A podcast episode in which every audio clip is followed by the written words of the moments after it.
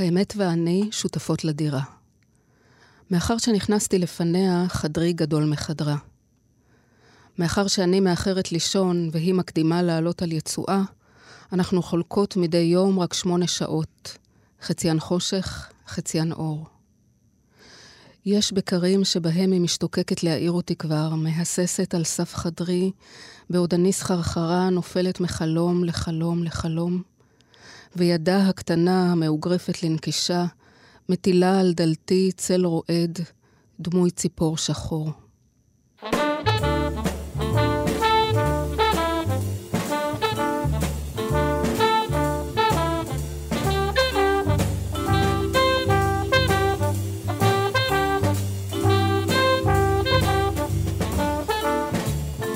שלום ובורחות הבאות לתוכנית ברית מילה בכאן תרבות, תוכנית שיחה עם שוררים ושוררות. היום יש לנו את הכבוד והעונג לארח את טל ניצן. יש איזה תואר לפני השם? עם כל העשייה שלך אני כבר, נראה לי כבר, יש איזה תואר, לא?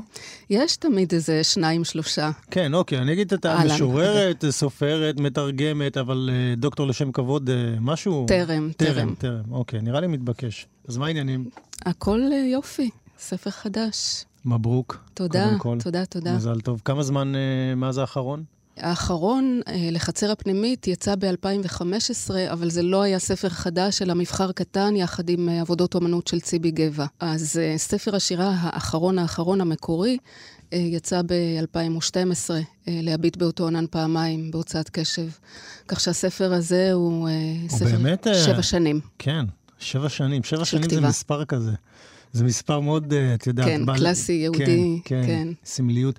אז זה הרבה זמן, זה הרבה זמן נראה לי. אני חושבת שזה הרבה, כן. אבל טוב, להצדקתי, אני אומרת שב7 שנים האלה כתבתי 2 רומנים, ו4 ספרי ילדים, והקמתי עם חברות את המוסך לספרות. אז לא התעצלתי. וגם מה שיוצא פה זה באמת קצה הקרחון ממה שכתבתי בשנים האלה. מה ששרד ונכנס לספר. אז קודם כל זאת לא תלונה, זה תמיד מעניין אותי, התקופת דגירה הזאת, תקופת הדגירה של השירה, זה נושא שאני הרבה פעמים שואל משוררים, שעות שאני מארח, כי היחסים שלנו עם הכתיבה ועם הפרסם מאוד מעניינים. דבר שני, דיברת על קצה הקרחון, וזה גם מה שרואים פה בעטיפה של הספר. אגב, בעטיפה מהממת. כן. הספר נקרא אטלנטיס, יוצא בהוצאת אפיק. הקרדיט לעטיפה, אגב, הוא טליה בר, צריך לציין. זה על גבול הגאוני. כן. זה פשוט מקסים, זה הזכיר לי את הטיטניק, את כל הסרט שנתקע בקרחון, ורואים פה באמת את קצה-קצהו של הקרחון, ואטלנטיס. אני אשאל גם על המשמעות של השם וכולי וכולי, מה גם שהוא מופיע בסוף השיר, אטלנטיס מופיע בסוף השיר, ונותן איזשהו באמת יחס כמעט שונה לכל מה שקראנו שנייה לפני כן, אני חושב. אבל בואי נדבר קצת עלייך קודם, ואני אתחיל עם משהו ששאלתי אותך השבוע, שאלתי אותך סתם בלי קשר לקראת זה שהתכוננו לתוכנית, האם את מאחרות לקום, בואי נאמר ככה. ואני אגיד למה שאלתי אותך, כי הייתה לי בשירים הראשונים תחושה מאוד מאוד מאוד חזקה של לילה, של משהו גותי, ממש מהשירים הראשונים. כן, טוב, כמו שקראתי בשיר שקראתי עכשיו, על האמת ואני, אני באמת הולכת לישון מאוחר, וכמה מאוד מאוחר, וזה באמת משהו שעמדתי עליו ביני לבין עצמי לפני כמה שנים, פתאום קלטתי בעיקר בחורף, כשהשקיעה היא מוקדמת, רוב שעות העירות והכתיבה והעבודה שלי הן בחושך. ובאמת שאלתי את עצמי אם יש לזה, ואם יהיה לזה ביטוי בכתיבה, בשירים עצמם, אם החושך הזה פולש אליהם גם. זהו, הוא באמת פלש, ואני באמת גם ניסיתי להבין מאיפה התחושה הזאת, כי בהתחלה היא לא הייתה מעוגנת במילים כאלה או אחרות, אבל היא הייתה מאוד מאוד חזקה, ועובדה שגם יצא שצדקתי, כי באמת מסתבר, דרך אגב, גם אני קצת. אחים לחושך. כן, כן, ואני חושב שלאט לאט החושך הזה מתפוגע קצת בספר, אבל הוא בהחלט, יש לך איזו שורה שם בספר, שהיופי הוא שקט. כן. וגם, ואפשר להבין את החושך, החושך כאילו באיזשהו מקום קצת משתיק את הכל, מרגיע את הכל. חושך הוא לא דבר שלילי. בשוק האסוציאציות הפופולרי, אז חושך זה דיכאון וכדרות וכולי, אבל אני חושבת שיש הרבה רוח בחושך, יש הרבה שקט, זה משהו שעוטף אותך. יש לי הרבה יותר קושי עם השמש. עם הסנבור, כן, ניסים אלוני אמר פעם, אני אדם של חורף שחי בארץ של קיץ, פה אנחנו נפרדים ממך, שלומי, כידוע, ולכן אני בגלות תמיד, וגם אני מבחינה אקלימית לפחות, עוד לפני שנכנסנו לבחינות אחרות, אני מרגישה קצת גולה, ויכול להיות שזו אחת הסיבות שאני מסתתרת בחושך, חוץ מאיזה שעון פנימי, שאני באמת בן אדם, לא בן אדם של בוקר מוקדם, וזה משהו שקצת נחשב גם כן מגונה בתרבות החרוצה והפועלית ועם העבר החקלאי שלנו. אז צריך להזכיר שכשכולכם ישנים, אנחנו עוד יושבים בלילה ועובדים וכותבים, מנסים לחצוב איזה שיר. אז קודם כל, זו שיחה מאוד מרגשת אותי, יותר ממה שחשבתי, העובדה שאנחנו משיקים במקומות אחרים, אני מזדהה עם כל מילה שאת אומרת, זה באמת כמעט מרד לחיות בצורה כזאת היום, זה כמעט באמת איזשהו מרד. זה ללכת, כן, ללכת נגד, בלי להתכוון בכלל, העניין הוא שהעולם לא מיישר קו עם הלוז שלך, ואנשים מצפים שתעני לטלפון ב-9 בבוקר, ושתתייצבי לפגישה ב-9:30 בבוקר, וזה פשוט לא אפשרי. ואחד היתרונות של החושך והלילה, באמת, מלבד ברכות אחרות שהוא מביא איתו, זה באמת השקט שמסתרע לפנייך, ואת יודעת שאם תתחילי לכתוב, לא יקטעו אותך, לא בצלצול בדלת, ולא בטלפון, ולא בסמסים. השקט הזה הוא אחד הדברים שמאפשרים לי לכתוב. האמת שזה תיאור מדויק, אבל היום הגירויים גם מגיעים מבפנים, אני לא צריך שמישהו ידפוק לי בדלת, מספיק שהטלפון יצלצל, הוואטסאפ או הפייסבוק, אני משתיק אותם, ועדיין זה התמודדות מאוד קשה. אני חושבת שזה אחד הפרדוקסים שלנו, של האנשים הכותבים, שהיום בו, אנחנו לא כותבים בנייר ופנקס, כן?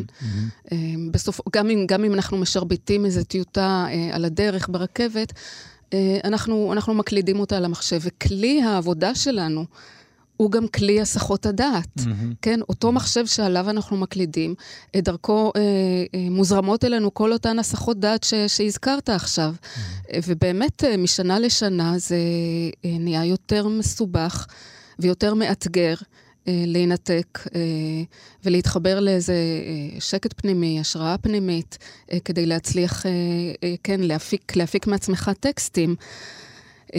עכשיו, הספר הראשון שלי יצא ב-2002, ספר השירה הראשון, כך שאני עברתי גם את התהליך הזה, כן, ב-2002 לא היה פייסבוק, ולא היה טוויטר, לא היו כל הדברים האלה. למרות שאני מרגיש שכבר שכחנו מזה, שכחנו איך העולם, שכחנו, כאילו, אני כבר לא זוכר איך זה היה. אבל אנחנו לא נולדנו לזה, כן? יש דור צעיר שנולד לזה, הוא לא מכיר איך זה היה קודם. אנחנו יודעים איך זה היה לפתוח את המחשב, ויש לך רק מעבד תמלילים, ולא כל רעשי העולם מסתערים עליך. אפרופו, את קודם הזכרת את הגלות, בהקשר אחר, אבל גם זה בהתחלה מאוד מאוד ניכר. אבל עוד לפני שאני אגיד מאיפה זה הגיע אליי, אולי פשוט, אנחנו צריכים גם לקרוא שירים מדי פעם. אני אבקש, שתקריאי אחד מהשירים הראשונים. שלל.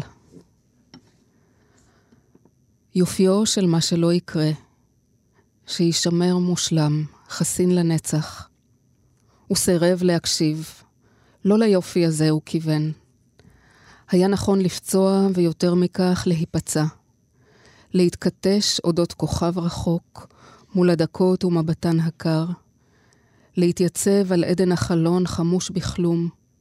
להתכסות אבק של סוף, החל ברגע הראשון.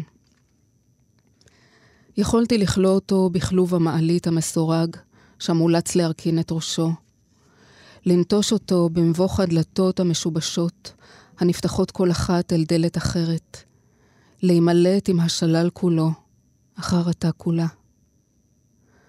הגן המשתתק הידק בנו אחיזתו, ומעליו צרחו בהולים השכפים, כלומר, צרחו כדרכה מדי ערב, רק באוזנינו כבר המתה בהילות של כן או לא. הים נפתח אל ים אחר, ואחריו ימים צחיחים הרבה. הקיץ המר, וכל אחרתה כולה. לא יכולתי להשיב ריקם ניבים חדים כל כך. לא היה לי מה לתת כמעט. הרכנתי את ראשי, הגשתי לו את אור כצוואר. תודה, טל. תראי, גם בשיר גרנד הוטל, גם ברק מאיתנו, שיר מקסים על איזה בית מלון שאת נמצאת בו, לא ברור עוד עם מי, השירים שמדברים, איזה שזה מרחק רב, חברון אמיתיים, מוזכר פה, והתחושה שלי הייתה בשירים הראשונים מאוד מאוד חזקה, כבר אמרתי של לילה, אבל באופן כללי גם של משהו גותי, וגם משהו שהוא לא מפה, יש הרבה מילים שהן כאילו לא קשורות למדינת ישראל, וברור שאת כאילו הולכת במקומות אחרים, קתדרלה מופיע שם. למנטו. למנטו, מה עוד רשמתי לי? כנסיות מופיעות שם. זאת אומרת, מילים שישר זורקות אותי, אני מניח גם את שאר הקוראים, לאיזשהו מקום אחר. ושוב, הלילה נמצא שם, וזה המקום שאת מתחילה ללכת בו. כמו שהשירים האלה לא לגמרי מכאן, גם אני לא ב100% מכאן. זה משהו שהולך איתי מילדות, וזה עניין ביוגרפי פשוט של נדודים, ושל הגירות, ושל נסיעות לדרום אמריקה וחזרה. בילדותי עברתי 4 פעמים את החוויה של להיות מהגרת, עולה חדשה, כי גם החזרות לארץ היו הגירה אחרי כמה שנים בחול. כך שהתחושה הזאת של תלישות וזרות הולכת איתי, זה מין צליעה כזאת, שנגיד הפכתי אותה לריקוד. כן, לקחתי את הסריטה או את הצלקת הקטנה הזאת שדי שיבשה לי את הילדות, והפכתי אותה למקור השראה. זה דבר אחד. דבר שני, אין מה לעשות, יש עולם מעבר לפה, ושירה היא בין השאר חירות, כן, ביום-יום אנחנו לגמרי נטועים פה, וזה אולי משהו ספציפי שאפשר לומר ביתר סט עליי ועליך, שאנחנו פעילים, מעורבים, וחווים את הכאן ועכשיו, ומגיבים אליו בחיים עצמם, כמו שאומר מנהיגנו הנצחי, השירה היא סוג של חירות שמאפשרת לנדוד, מאפשרת גם להיות מישהו אחר. חלק מהשירים שלי וחלק מספרי השירה שלי נכתבו בכלל בשם לא בשמי, לא מתוך הביוגרפיה שלי, של טל ניצן. התחפשתי למשוררים אחרים שלפעמים הם היו גברים, וזה לא דבר מובן מאליו. תמיד מצפים, הציפייה נגיד הראשונית, הכבולה משירה לירית, היא שהיא תהיה שירה וידואית, אוטוביוגרפית, יומנית. אני מתמרדת נגד זה. כמו שבפרוזה ממציאים דמויות ועלילות, אף אחד לא זוקף גבה על זה, אנחנו יכולים לעשות את זה גם בשירה. האפשרות הזאת נתונה. זהו, לא מרבים להשתמש בה כל כך משוררים, נכון? כן, משום מה. ואני חושבת, למה לא להשתמש בחירות הזאת? זה לא בלוג, הכתיבה שלי, זה דבר שהולך איתי תמיד. הכתיבה, וצריך להדגיש את זה, שירה היא לא אוטופורטרט, והיא לא אוטוביוגרפיה. למשל, יש אנשים שאומרים לי שהשירים שלי הרבה פעמים קודרים, וכשמכירים אותי, אז מסתבר שאני לא אדם כזה קודר, ואני כאילו הרבה יותר עליזה, או רגועה, נגיד מהדמות הגותית, כמו שהגדרת אותה, שיכולה לעלות מהשירים האלה. והתשובה היא שבאמת השירים שלי הם לא דיוקן עצמי. יש רגעים מסוימים שמניבים אותם, ויכול להיות שאלה באמת לא הרגעים הכי שלווים ושלמים, אלא דווקא רגעים חסרים וסורטים, הם שדוחפים אותנו לכתוב, כן? אז צריך לשמור על המרחק הזה, שמאפשר חירות כזאת. אני אומר שוב, זה חלילה לא תלונה, להפך, אני מאוד נהניתי למצוא את עצמי במקום אחר, אני מאוד נהניתי לדמיין את עצמי במקום אחר, בשיטוטים, אני מת על זה גם במוזיקה, גם בקולנוע. כן, גם אני. אנחנו עוד לא דיברנו על זה שאת גם מתרגמת, הרבה מספרדית גם, אנחנו נדבר על זה, אבל יש איזו תחושה שהחירות הזאת, כמו שאת אומרת, היא במקרה שלך, וגם בעצם העובדה שטיילת בהרבה מקומות בעולם, היא אמיתית, זאת אומרת, זה באמת להביא איזשהו משהו שלא מוכר פה. טוב, אנחנו כבר מדלגים קצת על הבדידות, לדלג על הבדידות, לא, כן, מדלגים אל הבדידות, אל הבדידות. שרת הבדידות, נו, איך היה אפשר לפספס שיר עם שם כזה? ושרת הבדידות מבוסס על מקרה אמיתי. זה הרס אותי, כן, זה הרס אותי. כן. אני נכנסתי יום אחד לאיזה אתר חדשות, ואני רואה שאשכרה, ראש ממשלת בריטניה, מינתה שרה לענייני בדידות. והיה כתוב שם, אני מצטטת, כמענה למגפה הנסתרת, הפוגעת במיליוני תושבים בממלכה. אחרי דבר כזה, את מתפטרת, כמשוררת, אין מה להוסיף. כאילו, את זורקת את המקלדת. המציאות הפכה אותך למיותרת. כן, ראש ממשלת בריטניה, היא התראה אותי, בסוף היא התפטרה, לא עזר לה, אבל הנושא הזה הרס אותי. ואז דמיינתי לי איך בחרו את שרת הבדידות. היא מלכת הבודדות, כמו שהנסיכה דיאנה הייתה מלכת, רצתה להיות מלכת הלבבות, אז לשרת הבדידות צריך לבחור את מי שהיא הכי, הכי, הכי בודדה, מי שהכירה את הבדידות ממש ממש מבפנים, יותר מכולנו, אחרת היא לא מתקבלת לתפקיד. ואז הזיתי את המבחן ואת השאלון שעשו לאותה מועמדת. בבקשה. שרת הבדידות. מתוך השאלון למועמדת למשרה. האם את שרה לעצמך בקול קטן? קטן דיו להשקיט את שעון העולם? האם הזמן הוא בשבילך? א', צבא שכירי חרב זהים זה לזה? ב', כותונת מתהדקת מדי יום?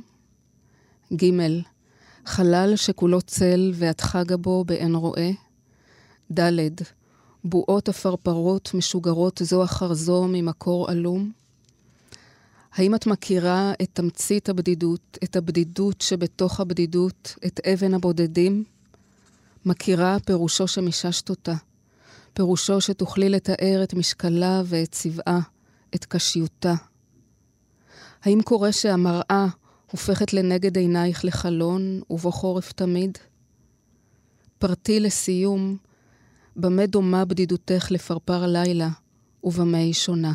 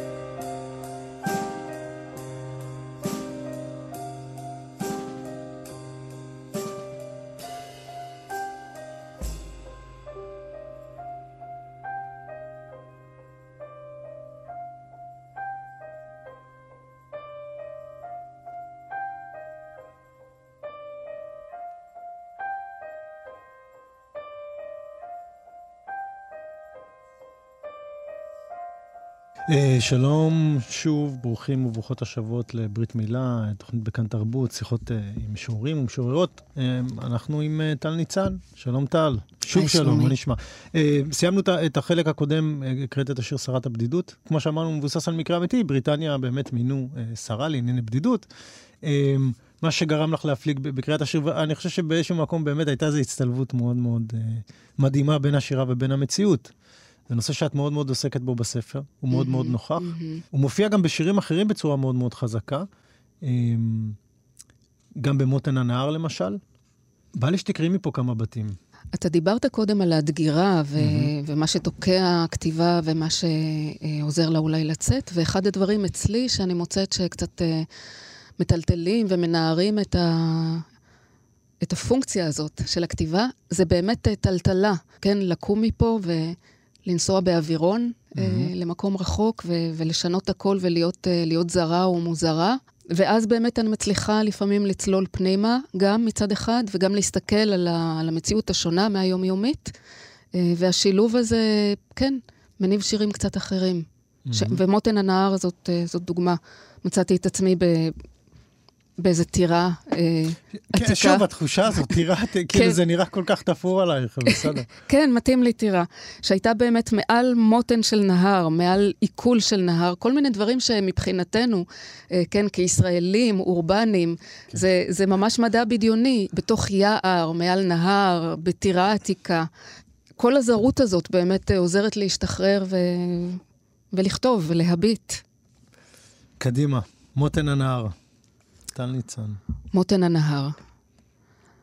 שירי החורף נאחזים בענפים בעגשנות של בגד סמרירי. קולות האפרונים דחופים באוויר הערב. לפרוק הכל מעל הלב הקטן לפני השתיקה הלילית.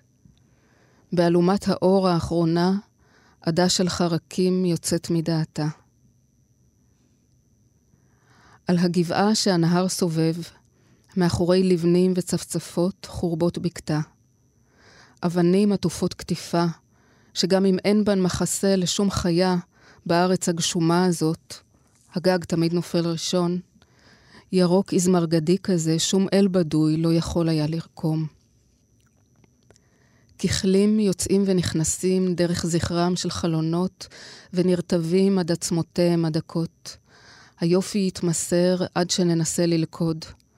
אז יחמוק מוצל סנאי בין הגזעים. חודי האשוכים נעוצים בחתם הדיו הפושט בשמיים. צללית נגזרת על רקע הענן. שחרור גיבור התייצב על קצה קצהו של השוח והתעופף. שובל ציוצים אחריו. העולם מפטפט עם עצמו. אין צורך לומר דבר. אין למי. גשם כמו פתיתי נייר מרחף מצד לצד. שירת הציפורים הלא נראות נפרמת בו כמו רעלה. יופי כדרכו נעדר פשר ותכלית. האורחת בעליית הגג תחזור לארצה שכונה ותשכח. אחרת תשב מול החלון וחמוע לא תוכל להעתיק מבטה מהגשם הנחתך בתריסה ריבועי השמשה. כמוה לא תדליק את האור כדי לא להפר את כסמו האפור. תניח את הספר מידה ותאזין. כך, הד קודם לכל, מתגנבת נקיפת הפרידה. דיברנו על הבדידות, ולאט לאט בספר, אני חושב מהשירים היפים, מתגלים בגלל הבדידות. כי יש הרבה שירים שבהם מתגלה טל המתבוננת. מתבוננת בעולם.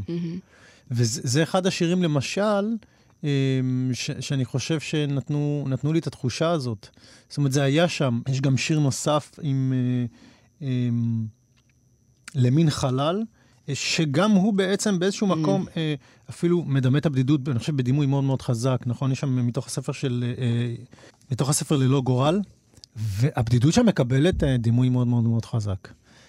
כמעט של, הרי הספר הזה, אם אני לא טועה, מזכיר בעצם באופן מאוד מאוד חזק חוויות של ילד בזמן מלחמת העולם השנייה, מחנה ריכוז.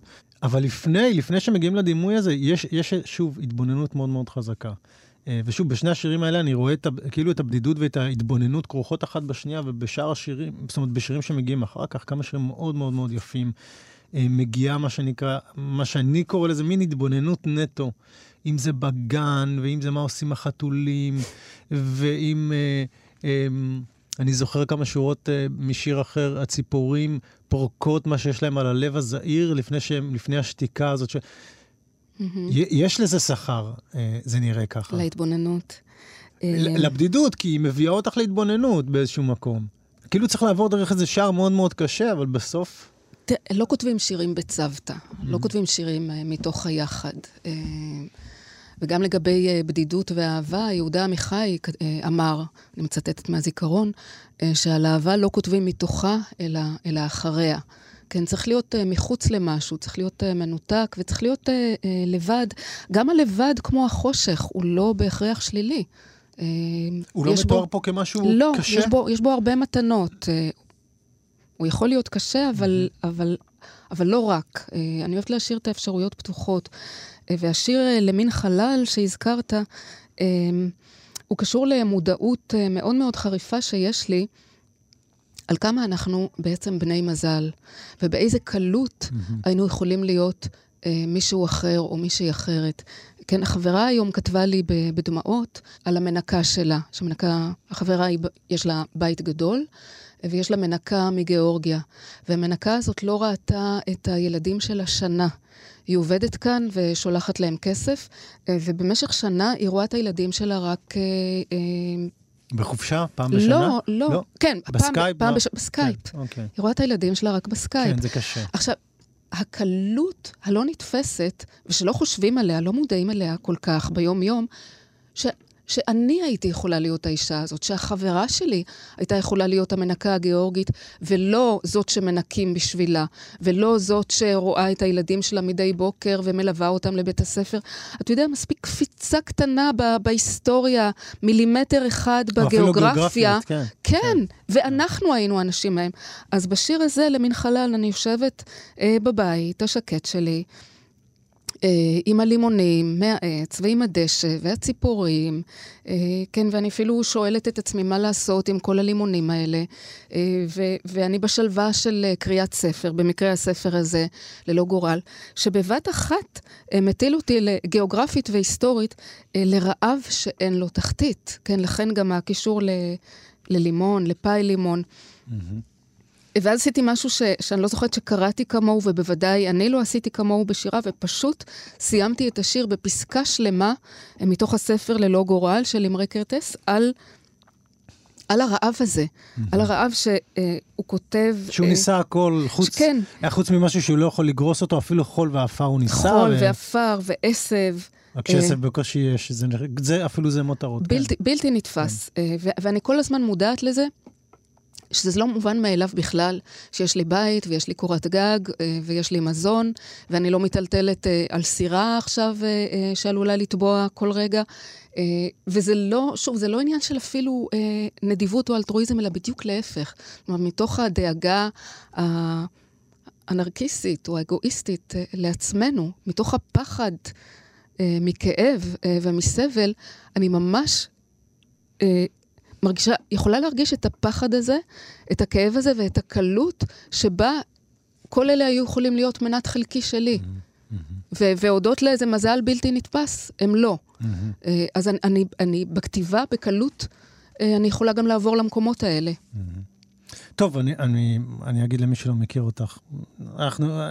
מי שמכיר את טל יודע שמעבר לאגואיסטיות, יש לך גם קריאה מאוד מאוד חזקה. בעצם, אם אנחנו כפסע משם, חובה עלינו, האמת שגם בלי קשר, אבל קל וחומר, חובה עלינו בעצם להיאבק למען האנשים האלה, באותה נשימה. דיברת על המבט. קודם כל חובה עלינו לראות.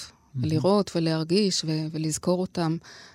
ואז באמת הצעד המתבקש והמובן מאליו הוא לעשות.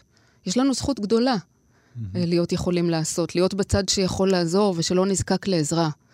באמת, זה הזכות הכי גדולה, זו המתנה הכי גדולה. הזכרת קודם תרגום בספר נוקטורנו בצ'ילה. אני כבר אומר מראש, אנחנו לא נספיק להקיף את מכלול יצירתה של טל ניצן. אנחנו לא ננסה. ואני מתנצל על כך מראש. באחד הספרים שתרגמתי, נוקטורנו בצ'ילה של בולניו, של רוברטו בולניו, אחד הסופרים המאוד פופולריים היום, בצדק, בספרות ההיספנית, יש סצנה בלתי נשכחת של, בתקופה של הדיקטטורה של פינושה, מסיבות של אנשי ספרות ותרבות מאוד מבוקשות, בבית של איזה סופרת בינונית, מתחילה, אבל מאוד עמידה, שנשואה לאיש אמריקאי.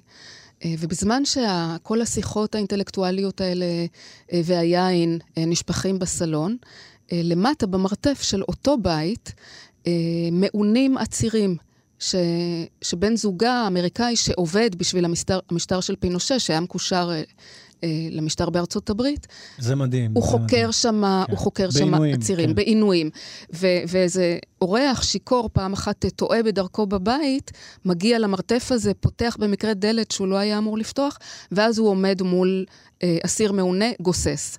עכשיו, מאוד יכול להיות שהסצנה הזאת הייתה מציאותית, כאילו אין סיבה שלא נאמין שהיא הייתה מציאותית, אבל הסמליות שלה היא משהו שלא עוזב אותי. כן, אנחנו בסלון שלנו, ומה קורה במרתף, שהוא גם מעשה ידינו. ואני לא יכולה ולא מוכנה לא לראות את המרתף הזה כל הזמן. אני אחזור למשהו אחר שרציתי לדבר אחר כך, כי באמת קצת יותר מתאים לשאול אותך על משהו אחר. בספר מופיעים שני שירים אני חושב שמצאתי אולי איזה קשר ביניהם, אבל אני אשאל את השאלה, ואז תגידי לי מה את חושבת. אחד נקרא פליאה, את קודם מצטטת את ססר וייחו. כן. הוא כותב, אני ממשש את כפתור האושר, הוא מוכן. ואת כתבת, אני ממששת את הלב, הוא שלם, ממששת שוב. ובהמשך הספר מגיע השיר פתאום, פתאום התעוררתי איזו בעלה, חושך היה סגור ואטום. את מתארת איזושהי התעוררות מתוך משהו, לא ברור לנו מי את, לך לא ברור מי את. מה אני? מה את, כן. את רק שמה לב שרק שנייה מתחיל לגשם, וכאן קורה משהו מעניין ויפה מאוד, את בעצם מאוד נבהלת מהגשם. אבל אז כשאת בודקת את האיברים שלך, את שמה לב, אוקיי, מה יש לך? ראש, שיער רטוב, עיניים פעורות, אף דק וישר, שפתיים, צוואר, פטמות, בטן, זין. נקודה. לרגע לא האמנתי למגע הידיים, מששתי שוב, אין ספק זין ממש, זכר, צהלתי אני בן זכר. התהפכתי על הצד ונרדמתי שוב לכל רחשם הסמיך, הגובר המארסל, המרגיע של הטיפות והגלים. קודם כל שני דברים, שמתי לב שההתייחסות למה שקרה השתנתה ברגע שהבנת שאת זכר ולא נקבה. מאיזה תקרא את השנה שכתובה שם למטה? 14/9/2000. 2000. כן. זה טקסט מאוד מאוד ישן, שלא הופיע עד היום בספר. עוד לפני שפרסמת בעצם את השיר הראשון. את הספר הראשון, נכון. עכשיו, בפליאה, הדבר הראשון שאמרתי לעצמי, אוקיי, ססר וייחו הוא מאוד מאוד בטוח, ואצל טל יש הרבה... פליאה. אז קודם כל, זו השאלה הראשונה. השאלה השנייה קשורה למה שבא אחרי השיר פתאום, אבל קודם, אם בא לך להגיד משהו על מה שאמרת. על הפליאה, אני גם חושבת שזה חלק מהמבט הזה, הנושא שאנחנו שוב ושוב חוזרים עליו, לא לקבל שום דבר כמובן מאליו, גם הגשם לא מובן מאליו, וגם זה שיש לנו בית לא מובן מאליו, וגם זה שהלב שלם ולא שבור, זה משהו שמעורר פליאה. אני חושבת שהמובן מאליו... איזשהו הבדל מגדרי, זאת אומרת, הוא מאוד בטוח. הרבה פעמים אני חושב שהביטחון הוא קצת סותם אותנו מלראות דברים, נכון, לגמרי. כן, וגם בשיר השני, פתאום העובדה שיש לך איבר מין זכרי, מרגיע אותך, פתאום את לא מפחדת מה הם יכולים לעלות. זה קישור מרתק. בדיוק. טוב, זה הטקסט השני שקראת, פתאום, שהוא שיר בפרוזה או סיפור קצר, הוא טקסט באמת מאוד אירוני.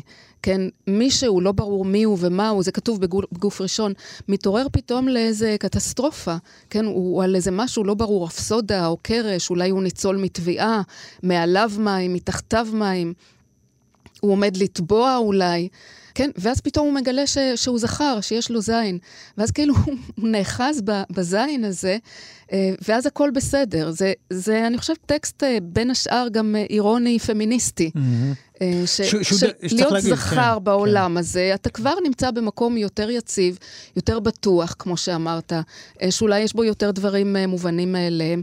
תשמע, אנחנו מדברים היום, כן, בחודש יוני 2019, כשבממשלה שבסוף לא קמה, עמד לעבור חוק שיהיה חוקי להפלות נשים במרחב הציבורי, להדיר אותם, לסלק אותם. על מה אנחנו מדברים, איזה חוק? על הפרדה. על הפרדה במרחב הציבורי. והחוק הזה אומר בפירוש שהאפליה לא תחשב אפליה, שזה נפלא, זה גם שירה. זה שירה צרופה. אז כן, אז בעולם כזה, להיות בעל איבר מין זכרי, זה כבר מעניק לך בהחלט יציבות. כן. אז האמת היא שהטקסטים האלה הם באמת מאוד, אפשר להגיד, אולי זה הטקסט הכי מפורש מגדרית בספר. ובשאר המקומות זה פשוט נמצא ממקום אחר, ועכשיו אני אגיד כאילו מה המקום האחר שאני חושב שזה בא מתוכו, כי אוקיי, קראתי את השיר הזה, מעצמי, וואו, יש פה באמת אירוניה יפה, זה מעביר בצורה נפלאה, אתה יכול להגיד לעצמך, אוקיי, מתחיל להיות פה איזה טקסט פמיניסטי, אבל מיד אחריו מגיעים שירים עם רגישות גבוהה ודאגה ואהבה לנערים, בנים. לילדים, וזאת אומרת שהביקורת הזאת לא משנה כהוא זה בעצם, להפך, אדרבה. זאת אומרת, הדאגה לילדים ונערים... אדרבה. כן, זאת אומרת, זה לא מבטל, להפך. ממש לא. זה כאילו בא ואומר, כאילו הקורבנות הראשונים תמיד היו ילדים. זה מאוד מאוד חזק בספר, מהשלב הזה.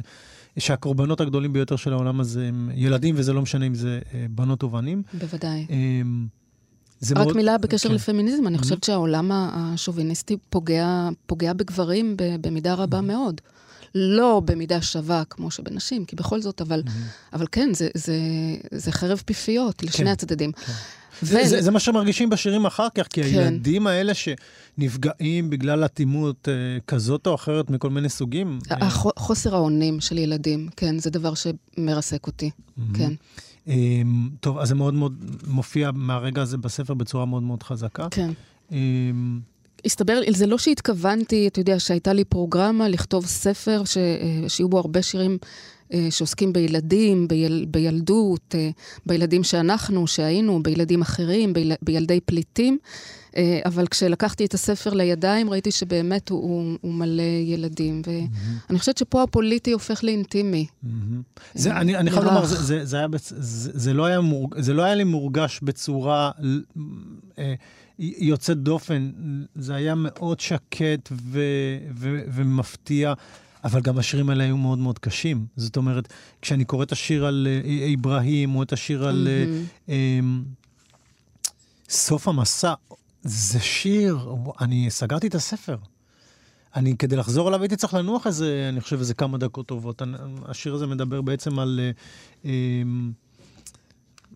סליחה, סוף המסע מדבר על פליטים וילדי פליטים שהם מתים בים, והשיר...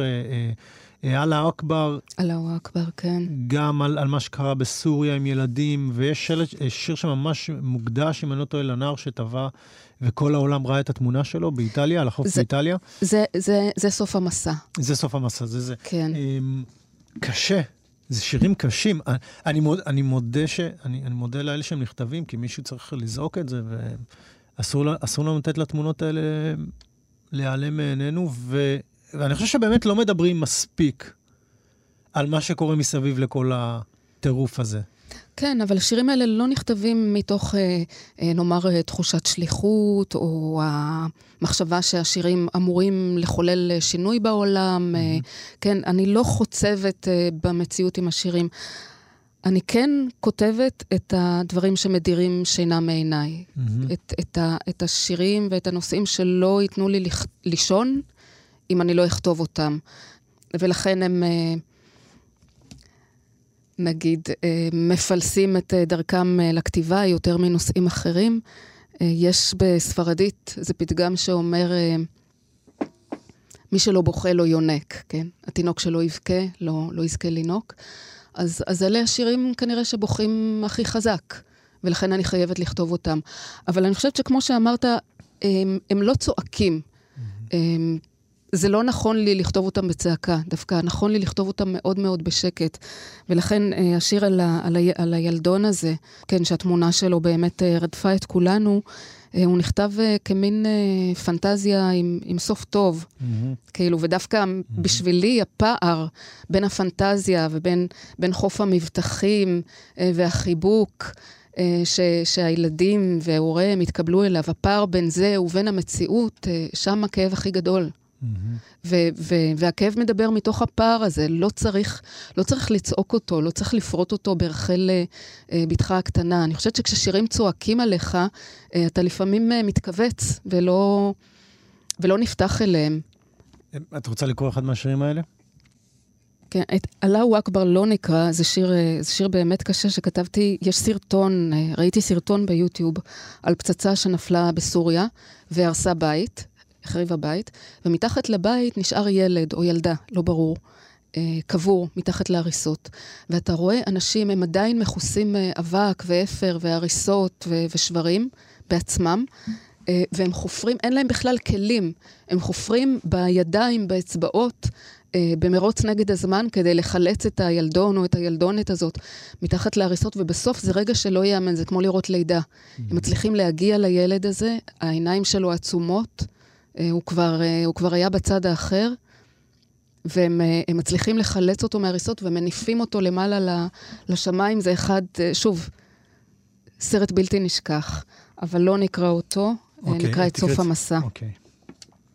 סוף המסע. כמו גור רשעי שמאס במשחק, הרפתה השערה וגרגרה עצמה לתנומה. מחרוזת פניני הסירות נשחלה אל תוך המעגן, התארסלה על גלי סוף היום. תחילה נישאו הילדים על כפיים ברוך ענני, וחובקו על החוף בתודה. כוכבים שחורים מזדהרים על אורה החיוור של אירופה. הלחם החם והיין, פלחי התפוז, חיכו על השולחן בסבלנות.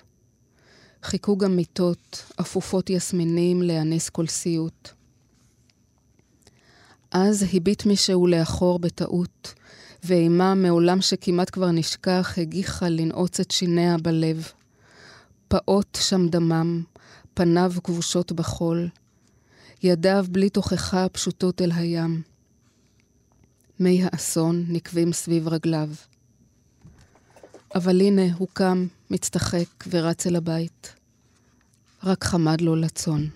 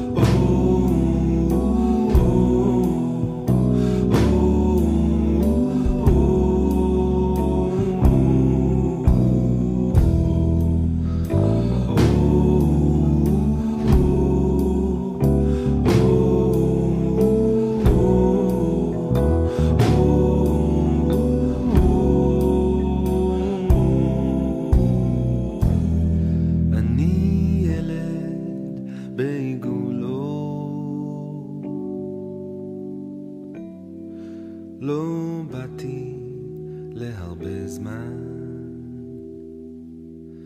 חיבוק אחד או שניים שן חלב ואני חולף.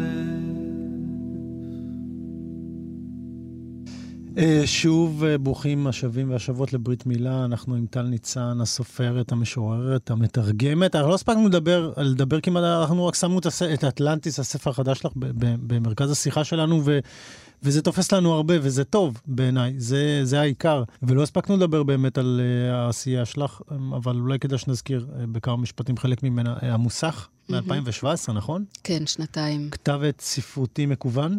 כן, על הפלטפורמה של הספרייה הלאומית, שהקמתי עם חברות, ואנחנו עורכות בהתנדבות, ורואה אור אחת לשבועיים.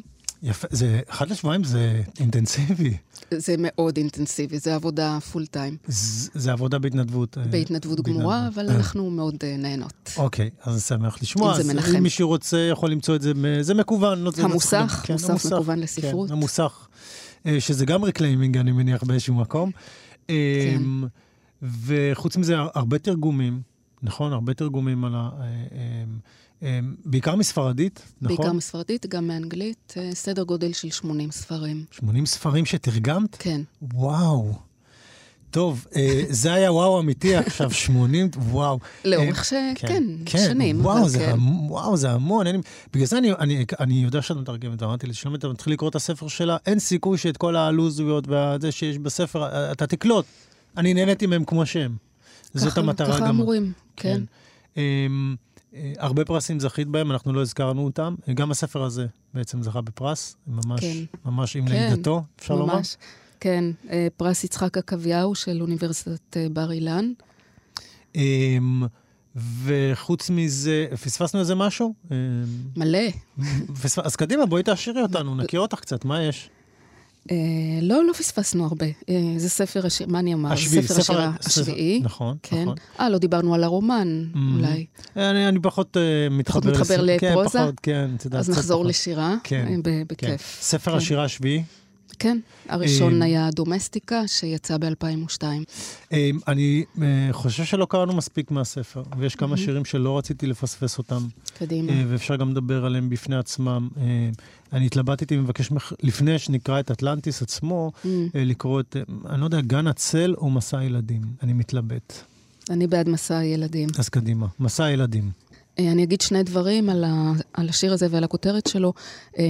אני בשיחה שלנו, ובכלל, מתנערת והתנערתי מקישורים ביוגרפיים, אבל השיר הזה נכתב פשוט כי קרוב לבית שלי יש גן ילדים, וזה לא יאמן כמה הם בוכים. אני חושבת, כאילו, אמהות ואבות מביאים את הילדים שלהם בבוקר, משאירים אותם בגן הזה, והילדים כל היום בוכים.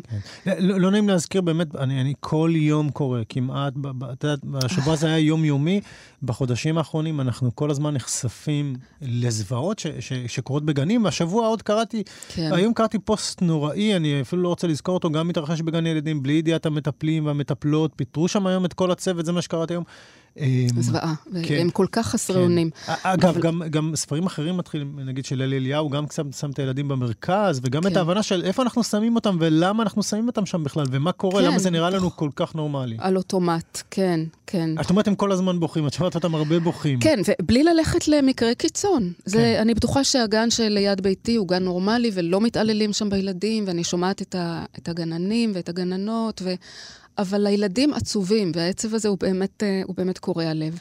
הכותרת, מסע הילדים, היא מתייחסת לאירוע היסטורי של מסע הצלב של הילדים. הוא אירוע ספק היסטורי, ספק בדיוני.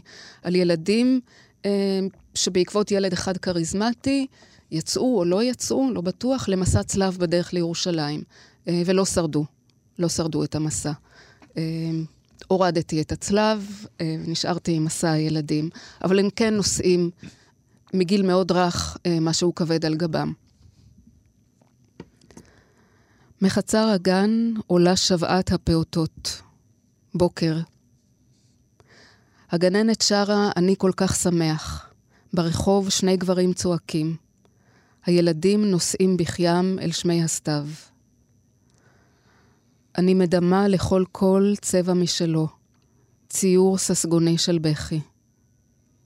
הם לא בוכים, הם שרים אמי אמי למה עזבתני. מחלוני אני נותנת בהם סימנים, המייבבת חרש כמו גורת איילים, הזועק מלוא ריאותיו הקטנות, המנסה לזכור את השטף לשווא, הפעות מכולם שהשתתק כי עייף. אמרו ילדים, האם זה זאב מיילל ביער כי עבדה לו ילדה? האם זו צפירת רכבת חותרת בלילה לבדה? האם זה ציוץ כמעט לא נשמע של גמד או גמדה? האם זה יחדל לכאוב אם נדע? דקות נוקפות, חתול מחכך גבו בסורגים, איש חולף על פני הגן, קורא אל תזכן. מה עשית ילדי אהובי מלאכי, אפרוחי יחידי, מחמד ליבי, אוצרי נשמתי בגן היום. בלילה שמורותיהם מהודקות, אגרופיהם תפוחי בוסר, נשימתם אוספת נשימה. מישהו זעיר מהם ישן מחובץ על צידו בגרונם. הזעקה גדולה בולעת את הבכי הקטן. זה רק תרגיל הפעם, עוד לא מלחמה. יום אחד ילדים, כל זה. כל זה. טוב, דילגנו על שירים אחרים שאהבתי, היינו צריכים לבחור אין מה לעשות, אבל אני רק אגיד לך על כמה שורות בספר האלה, זהרו כמו היופי הזה שאת מדברת עליו, פה ושם. אהבה מנצנצת בין שתי מלחמות, בלתי נמנעת כמותן.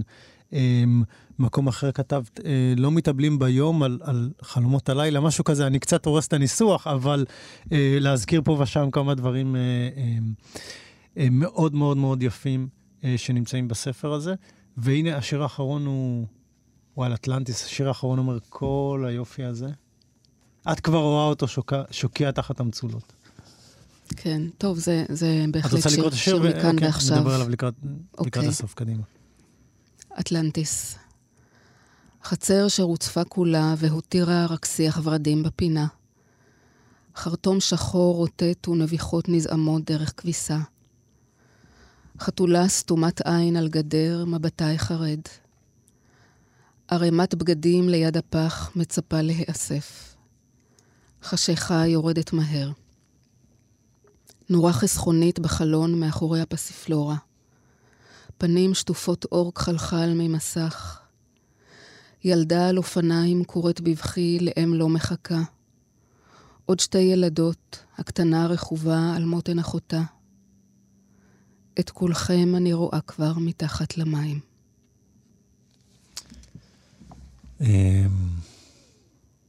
חתיכת פרספקטיבה. רגע קשה.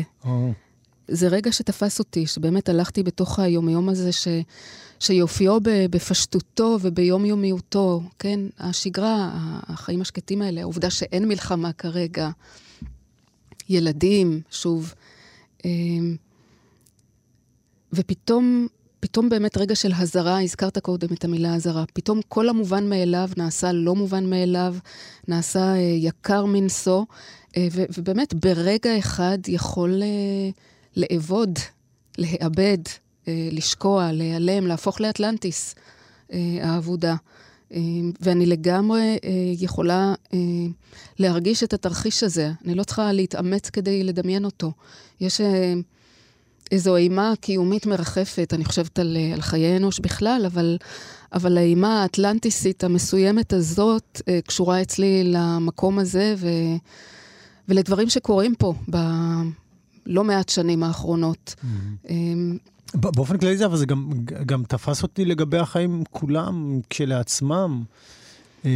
לא רק כמשל על מה שמתרחש פה, אלא ממש ממבט של מלאך ההיסטוריה. החיים זה הדבר הכי שברירי, כן, ואנחנו לא, אנחנו בסך הכל חיים עם הגב אל האפשרות הזאת, עם הגב אל המוות, עם הגב אל הכיליון, כי אי אפשר לחיות כל הזמן ולשאת את זה באמת על גבנו ובתודעתנו. אז ישנה המודעות הזאת, אבל התיאור, אני חושבת שהתיאור, השורות האלה של אטלנטיס, הן שורות מאוד ישראליות, שורות של שכונה ישראלית, שאין בהן שום דבר יוצא דופן, או דרמטי, נכון, או מיוחד, נכון. הכי יומיומי, הכי אחר הצהריים בשכונה, שום דבר פה לא ייחודי, נגיד. ודווקא היומיומי הזה נעשה יקר, כי הוא לא מובן מאליו. טל ניצן,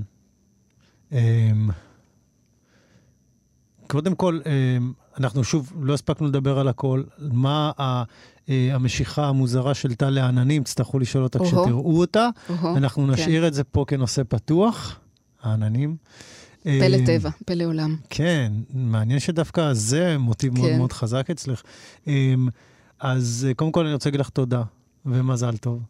תודה לך, שלומי. תודה על הקשב, תודה על הקריאה. תודה שהזמנת אותי. תודה שהגעת. אז אטלנטיס, ספר חדש, בהוצאת אפיק. טל ניצן גם כתבה וגם ערכה אותו. תודה. תודה רבה. רוצה להודות לעורך שלנו, נדב אלפרין, כאן תרבות, ברית מילה. I read those words, the one you seek is you, but I never fully understood.